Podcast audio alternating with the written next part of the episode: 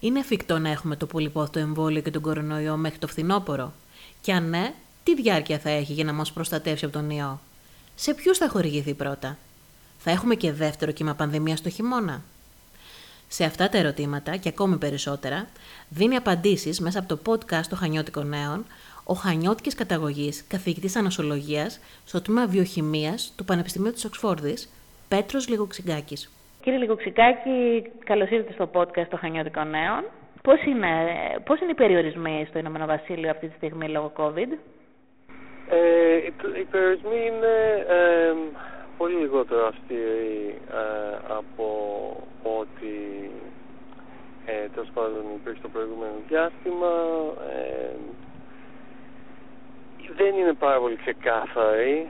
Είναι γεγονός οι διάφορες οδηγίες, αλλά τέλος πάντων έχουν ανοίξει ε, τα εμπορικά κέντρα, έχουν ανοίξει τα μαγαζιά, ε, έχουν ανοίξει pubs. Mm-hmm. Είναι κάτι ε, σημαντικό εδώ για την κουλτούρα των Βρετανών. Ε, δεν έχουν ανοίξει τα σχολεία και τέλος πάντων τώρα τελειώνουν τα σχολεία. Δηλαδή είναι η τελευταία εβδομάδα αν άνοιγαν. Mm-hmm. Ε, κάποιος είπε ότι είναι χαρακτηριστικό της, ε, της προτεραιοτήτων της ε, μιας κοινωνίας που δεν ανοίγει σχολεία αλλά ανοίγει τις pubs. Ε, τέλος πάντων, θεωρώ ότι είναι πολύ βεβαιασμένο αυτό που συμβαίνει Mm-hmm. αυτή τη στιγμή στο, στην Βρετανία ε, με το άνοιγμα της κοινωνίας αλλά φυσικά απ' την άλλη είναι και μια πολιτική απόφαση Ναι. η οποία πρέπει να πάρει. πρέπει να πάρθει. Δεν ξέρω αν το εμβόλιο θα είναι μία λύση, ε, το περίφημο εμβόλιο της Οξφόρδης. Ε, Διαβάζουμε στο Βρετανικό τύπο και συν- συγκεκριμένα μία συνέντευξη στο Bloomberg της καθηγήτριας ανοσολογίας Σάρα Γκίλμπερτ, η οποία είναι επικεφαλής για το εμβόλιο, ε, μαζί με τον καθηγητή ανοσολογίας, λοιμοξιολόγο Άντιου Πόλαρντ, που ουσιαστικά η καθηγήτρια άφησε ανοιχτό το ενδεχόμενο για δοκιμές του εμβολίου σε ανθρώπους μέσα στο Σεπτέμβριο. Θα μπορούσε να είναι αυτό το εμβόλιο που όλοι περιμένουμε για την προστασία από την πανδημία; Ε, τώρα αυτό είναι μια ε, καλή ερώτηση αλλά είναι πολύ δύσκολο για μένα να απαντήσω τελικά αν αυτό θα είναι το εμβόλιο. Ε, όσο για τις δοκιμές, δοκιμές έχουν γίνει ήδη για την ε, ε, ασφάλεια έτσι, Μμμ. του εμβολίου. Δηλαδή έχουν γίνει εδώ και κάποιους μήνες. Ε, και, και μάλιστα η Σάρα έδωσε και στα, ε, η Σάρα, τέλος πάντων, την ξέρω, είναι συνάδελφος, ε, έχει τρίδημα, τρία αγόρια. Μάλιστα, και η οποία είναι και επιστήμος και σε αυτούς έ- έκανε κάποια, Ναι. ε, νομίζω, εμβόλια για τον, Σα- για τον α, MERS ή για αυτό τον COVID. Για, την, για το, το COVID. ναι, ναι. Για το COVID. Δηλαδή δεν είναι, όχι, από ό,τι ξέρω τα παιδιά πήγανε από μόνα τους και είπαν ότι θέλουν να είναι ε, εθελοντές. Ε, Και τι έδειξε τελικά στα παιδιά της; Το, εντάξει, το εμβόλιο είναι ασφαλές ε, και επίσης ε, ε, ενεργοποιεί το νοσοποιητικό σύστημα στο επίπεδο που κανείς θα περίμενε να προκαλέσει ανοσία και προστασία. Σημαντικό αυτό. Ε, Ναι. Ε, αλλά υπάρχουν δύο πολύ σημαντικά στοιχεία που πρέπει κανείς να λάβει υπόψη και να είναι κάπως επιφυλακτικός με την έννοια ότι δεν ξέρουμε πόσο διαρκεί αυτή η ανοσία Μμμ. ε, ε, που σημαίνει ότι μπορεί να ε, τι σημαίνει αυτό, ότι σημαίνει ότι μπορεί να προστατεύεται ατομικά ο εμβολιασμένος ε, άνθρωπος αλλά αν δεν διαρκεί πολύ ε, καιρό η ε, ανοσία δεν θα μπορέσει να εγκαθιδρυθεί αυτό που λέμε η ανοσία της αγέλης Μμμ. και άρα στο επίπεδο του πληθυσμού δεν θα υπάρχει ε, α- απαραίτητα προστασία. Απλώς θα, εντάξει, αν είσαι εμβολιασμένος δεν θα αναπτύσσει πνευμονία, αυτή την πνευμονία την πολύ σοβαρή που μπορεί να αποδειχθεί και μοιραία. Όπως και με την πνευμονία της, γρή- της γρήπης των χείρων. Και θα- το, το εμβόλιο που κάνουμε κάθε φθινόπωρο ε, προστατεύει για την τρέχουσα σεζόν. Ναι. Κάπως έτσι θα είναι, θα πρέπει να εμβολιαζόμαστε συνεχώς, ας πούμε. Ε, ας πούμε, ας πούμε και υπάρχει και το, το, το πρόβλημα το οποίο εντάξει δεν το λένε πολύ του εμβολίου της Οξφόρδης είναι ότι το, ο σκελετος του ε, εμβολίου είναι βασισμένο σε ένα αδενοϊό ε, των πυθίκων το οποίο βέβαια δεν είναι ε, επικίνδυνο για τους ανθρώπους αλλά μπορεί αν αναπτύξει αντισώματα ε, κάποιος άνθρωπος που είναι εμβολιασμένος ε, όχι μόνο για τον κορονοϊό αλλά και για το σκελετό αυτό του αδενοϊού στο, ε, πάνω στο οποίο το εμβόλιο είναι βασισμένο μπορεί οι επόμενες δόσεις να μην είναι τόσο, ε, τόσο ισχυρές δηλαδή μπορεί οι επόμενες δόσεις να μην ε, ε, ενεργοποιούν το νοσοποιητικό σύστημα τόσο πολύ. Mm-hmm. Ας ελπίσουμε ότι θα προχωρήσει βέβαια η έρευνα και οι επιστήμονες και θα το εξελίξουν. Είναι και αυτό. Ναι, εντάξει, φυσικά. Ε, είναι γεγονός ότι δεν θα μείνει εκεί το πράγμα. Ε, κοιτάξτε, το βασικό θέμα εδώ είναι ότι κανείς από αυτούς και γι' αυτό ε, μιλάνε για ανθρώπινες ε, δοκιμές, μάλλον δοκιμές σε ανθρώπους, ε, human trial. Ναι. Γιατί παρότι έχει γίνει, ε, έχουν γίνει ενέσεις του εμβολίου, δεν ξέρουμε ανθρώπους που, έχουν, που είναι εμβολιασμένοι και έχουν ε, ε, μολυνθεί από τον ιό. Ναι. Ε, που αυτό θα είναι και το απόλυτο τεστ, ας πούμε, έτσι. Δηλαδή, αν ένας εμβολιασμένος άνθρωπος μολυνθεί από τον ιό και δεν παρουσιάσει τα συμπτώματα ή δεν ε, έχει παρουσιάσει μετάδοση κτλ. Αυτό το πράγμα δεν έχει γίνει. Ε, και συζητάνε τώρα είναι κάτι που είναι αρκετά τέλος πάντων ε, προβληματικό ίσως για κάποιους να κάνουν τις ε, δοκιμές δίνοντας το εμβόλιο και μετά μολύνοντας κιόλας τους εθελοντές με τον ιό. Είναι ρίσκο αυτό. Είναι, ναι, ναι. Πάντως ε, σε μια πρόσφατη ενημέρωση που έκανε στους επιστήμονες ε, και της Οξφόρδης, ο, επικεφαλής, ο άλλος επικεφαλής, ο δεύτερος επικεφαλής για το εμβόλιο, ο ανοσολόγος και λοιμοξιολόγος Άντιου Πόλαρντ, ε, ανέφερε πως δεν μπορούμε να περιμένουμε 5 με 10 χρόνια, όσο δηλαδή διάστημα απαιτείται για την ανάπτυξη ενός εμβολίου και πως οι έρευνες που διεξάγει το Πανεπιστήμιο της Οξφόρδης για, για το εμβόλιο κατά της COVID και βρίσκονται στη φάση 3 δημιουργούν υψηλές προσδοκίες πως θα προσφέρει ένα διπλό επίπεδο προστασίας που αναζητούν οι επιστήμονες. Και είπε επίσης ε, ότι πως για να προλάβουν ένα δεύτερο κύμα πανδημίας είναι πιθανόν μέσα στον Ιούλιο και τον Αύγουστο να ολοκληρωθούν περίπου 17.000 κλινικές δοκιμές συνολικά σε ανθρώπους σε Βραζιλία, Αφρική και στο τέλος στο Ηνωμένο Βασίλειο. Μάλιστα προσδιορίσε ότι κρίνεται αναγκαίο το εμβόλιο να χορηγηθεί πρώτα σε ευπαθείς ομάδες δηλαδή ηλικιωμένους, αλλά και γιατρούς σε νοσοκομεία και νοσηλευτές. Με αυτά τα δεδομένα, είναι εφικτό το σενάριο να έχουμε ένα εμβόλιο το Σεπτέμβριο, για παράδειγμα, ή αρχές φθινοπόρου; Κοιτάξτε, ένα εμβόλιο θα το έχουμε. Τώρα, αν αυτό το εμβόλιο θα είναι αυτό που έχουμε συνηθίσει εμείς να σκεφτόμαστε ως εμβόλιο, ας πούμε, το, τι να σας πω, αυτά τα μαγικά εμβόλια που ξέρω το εμβόλιο για τους μαγουλάδες, για το, ε, ε, άλλους ε, ε, ασθένειες όπως η ευλογιά κτλ. που είναι πραγματικά εμβόλια που ε, αναπτύσσει κανείς ανοσία και που αν υπήρχε 100% εμβολιασμός θα ε, εξαφανίζονταν οι ασθένειες. Έτσι αν μιλάμε για αυτά τα εμβόλια είμαι, ε, δεν είναι και πολύ αισιόδοξο ότι τέλος πάντων θα υπάρχει αυτό το πράγμα.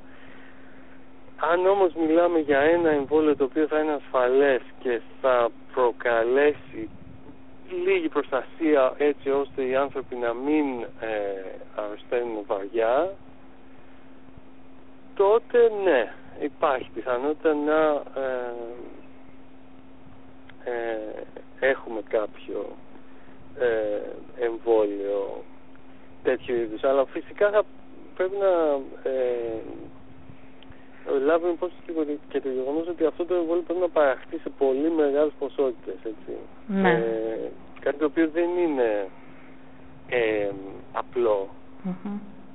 και φυσικά γι' αυτό ξεκινάνε από τις ευπαθείς ομάδες. Ε, υπάρχει και ε, ηλικιακή ας πούμε ε, ηλικιακό θέμα με τον ιό ε, και υπάρχει και φυσικά οι γιατροί και οι νοσηλευτές που έρχονται σε επαφή με τους ε, πολύ περισσότερο με ανθρώπους που είναι μολυσμένοι και οι οποίοι πρέπει να προστατευτούν. Γι' αυτό και πρέπει να υπάρχει προτεραιότητα γιατί η παραγωγή είναι, είναι δύσκολη. Έτσι, mm. φανταστείτε, χρειαζόμαστε δισεκατομμύρια δόσεις. Ναι. Ο φαρμακευτικός κολοσσός Άστρα Ζένεκα έχει κάνει συμφωνίες όπως διαβάσαμε για να παράξει δύο δις δόσεις του εμβολίου σε πρώτη φάση. Ε, και ένα μέρος των αποτελεσμάτων για την ασφάλεια του εμβολίου πρόκειται να δημοσιευθεί από την ιατρική επιθεώρηση The Lancet τη Δευτέρα. Εσείς τι εικόνα έχετε; Ε, κοιτάξτε, τώρα για να είμαι ειλικρινής η, η συμφωνία με την Αστραζένικα ήταν λίγο περίεργη, τόσο πάντων ακούστηκε λίγο περίεργη εδώ ε, στο Πανεπιστήμιο γιατί η Αστραζένικα δεν έχει και μεγάλη εμπειρία ε, στο να παράγει εμβόλια. Ε, αλλά εντάξει, ε, ας το πάρουμε ας πούμε όπως λένε at face value, δηλαδή ότι θα μπορέσουν. Ε, θεωρώ ότι είναι δύσκολο να γίνει αυτό το πράγμα στο, ε, στη, στο χρόνο που οι ίδιοι έχουν θέσει. Ε, τώρα για την, ε, για τη δημοσίευση πιστεύω ότι θα υπάρχει κάποια δημοσίευση. Ε, οι συνάδελφοι είναι πάρα πολύ ε, έγκυροι και έχουν ε, ε, ακολουθήσει με δημοσιεύσεις όλα αυτά που έχουν υποστηρίξει ότι συμβαίνουν. Ε, οπότε δεν νομίζω ότι δεν θα δημοσιευτεί. Βέβαια δεν έχω δει, δεν νομίζω ότι έχει προδημοσιευτεί αυτό το πραγμα κάπου. Ε, οπότε δεν το έχω δει. Θα το δούμε όλοι και θα το αξιολογήσουμε όταν δημοσιευτεί, ελπίζω σύντομα. Ναι. Εσείς ως αμεσολόγος ε, ξέρετε μπορείτε, και γνωρίζετε από τους συναδέλφους ας πούμε επικεφαλής για το εμβόλιο κατά της πανδημίας ποια θα είναι η διάρκεια της προστασίας που θα παρέχει το εμβόλιο για τον κορονοϊό; Δηλαδή θα είναι τρεις μήνες, έξι μήνες; ναι, αυτό είναι η μεγάλη ερώτηση. Δεν νομίζω να ξέρουν ούτε εκείνοι. Είναι φυσικά αισιόδοξοι γιατί έχουν ε, παράξει μια τέτοια ε, αντίδραση η οποία φαίνεται ότι είναι αυτή που προστατεύει από το εμβόλιο αλλά κανείς δεν ξέρει ναι. ε, πόσο διαρκεί. Και, και, αυτό είναι και το κλειδί. Αυτό, αυτό είναι το απολύτως το κλειδί δηλαδή πόσο θα διαρκέσει αυτή η ε, προστασία μετά το εμβόλιο. Για να δούμε αν αυτό το εμβόλιο θα είναι μόνο για την ατομική προστασία του εμβολιαζόμενου ή θα είναι και ε, ικανό να εγκαθιδρύσει κάποιο είδους ανοσία στον πληθυσμό; Να υπάρξει μια ανοσολογική μνήμη, όπως τη λέτε εσείς. Ναι, ναι. Σε περίπτωση που το εμβόλιο είναι επιτυχές, ας πάρουμε ένα, αυτό το καλό σενάριο, θα μπορούμε να γυρίσουμε στην κανονικότητα ή θα χρειάζεται και πάλι να ζούμε με μάσκες και μέτρα κοινωνικής αποστασιοποίησης; Εντάξει, ξέρετε τι εννοείται ε, επιτυχημένο. Ε, αν πάρουμε το σενάριο ότι είναι επιτυχημένο σε ατομικό επίπεδο, τότε εντάξει, θα πρέπει να συνεχίσουμε να ζούμε με τα ε, μέτρα της, ε, της φυσικής αποστασιοποίησης ε, και επίσης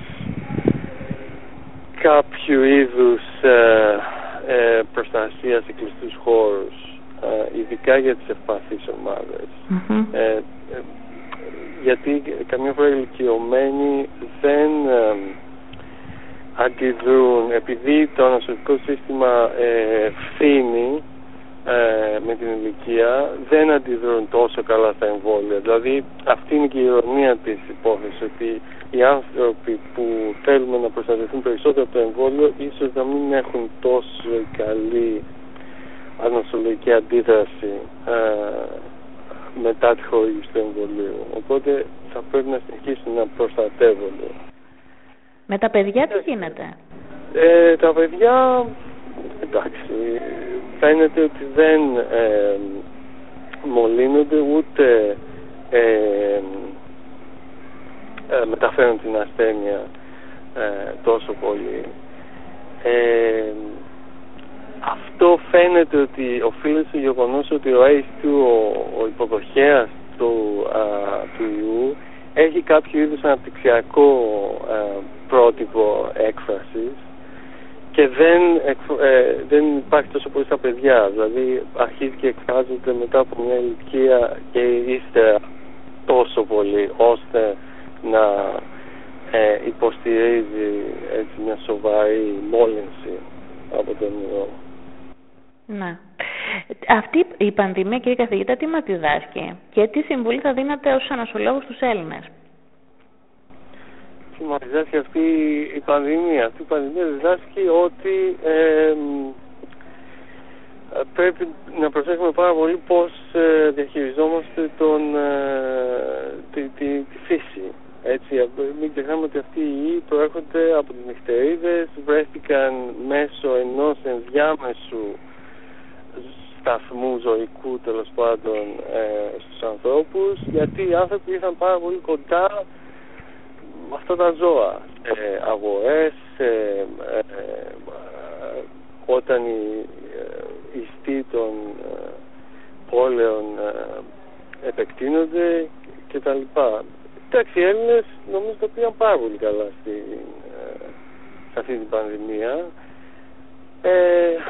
είναι πολύ δύσκολο βέβαια να πηγαίνει μια κοινωνία σε lockdown συνέχεια και δεν είμαι σίγουρος ποιο είναι το ε, αν υπάρχει ας πούμε μία μαγική λύση, μία ε, καθολική λύση σε αυτή, την, σε αυτή την ιστορία. Δηλαδή το lockdown είναι πάρα πολύ ε, ε efficient, πώς το λένε, ε, μπορεί πάρα πολύ ε, να επιδράσει ε, ε,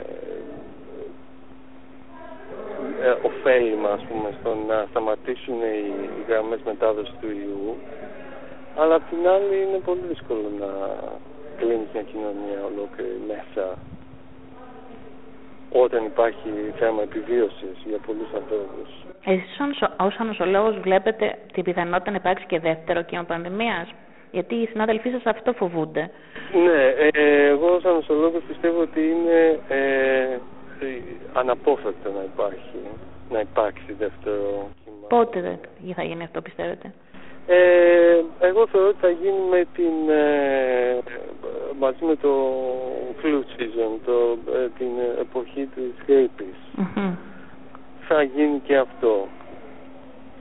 Τώρα πώς θα αντιμετωπιστεί, αν θα αντιμετωπιστεί με καθολικά lockdowns ή με ε, τοπικά ας πούμε lockdowns κτλ. είναι μια άλλη υπόθεση. Δεν θεωρώ δηλαδή ότι ντε και σόνι αυτό που θα γίνει είναι ότι θα ζήσουμε την κατάσταση που ζήσαμε πριν από κάποιους μήνες ναι. ότι θα είναι όλα κλειστά και δεν θα κυκλοφορεί κανένας αλλά σίγουρα θα υπάρχει δεύτερο κοινό. Το χειμώνα δηλαδή. Ναι. Εσείς θα έρθετε διακοπές στην Ελλάδα φέτος το καλοκαίρι; Ναι. Ε, φεύγουμε στις 22 Ιουλίου. Είναι μια ασφαλής χώρα πάντως. Η Ελλάδα είναι μια ασφαλής χώρα, ναι. Βέβαια. Ε, αυτό είναι γεγονός. Κύριε καθηγητά, σας ευχαριστώ πολύ για αυτή τη σύντομη κουβέντα και ελπίζω να πούμε περισσότερο ευχάριστα πράγματα, περισσότερο ε, θετικά για το εμβόλιο σε επόμενη συζήτησή μας. Βεβαίω. Ευχαριστώ και εγώ.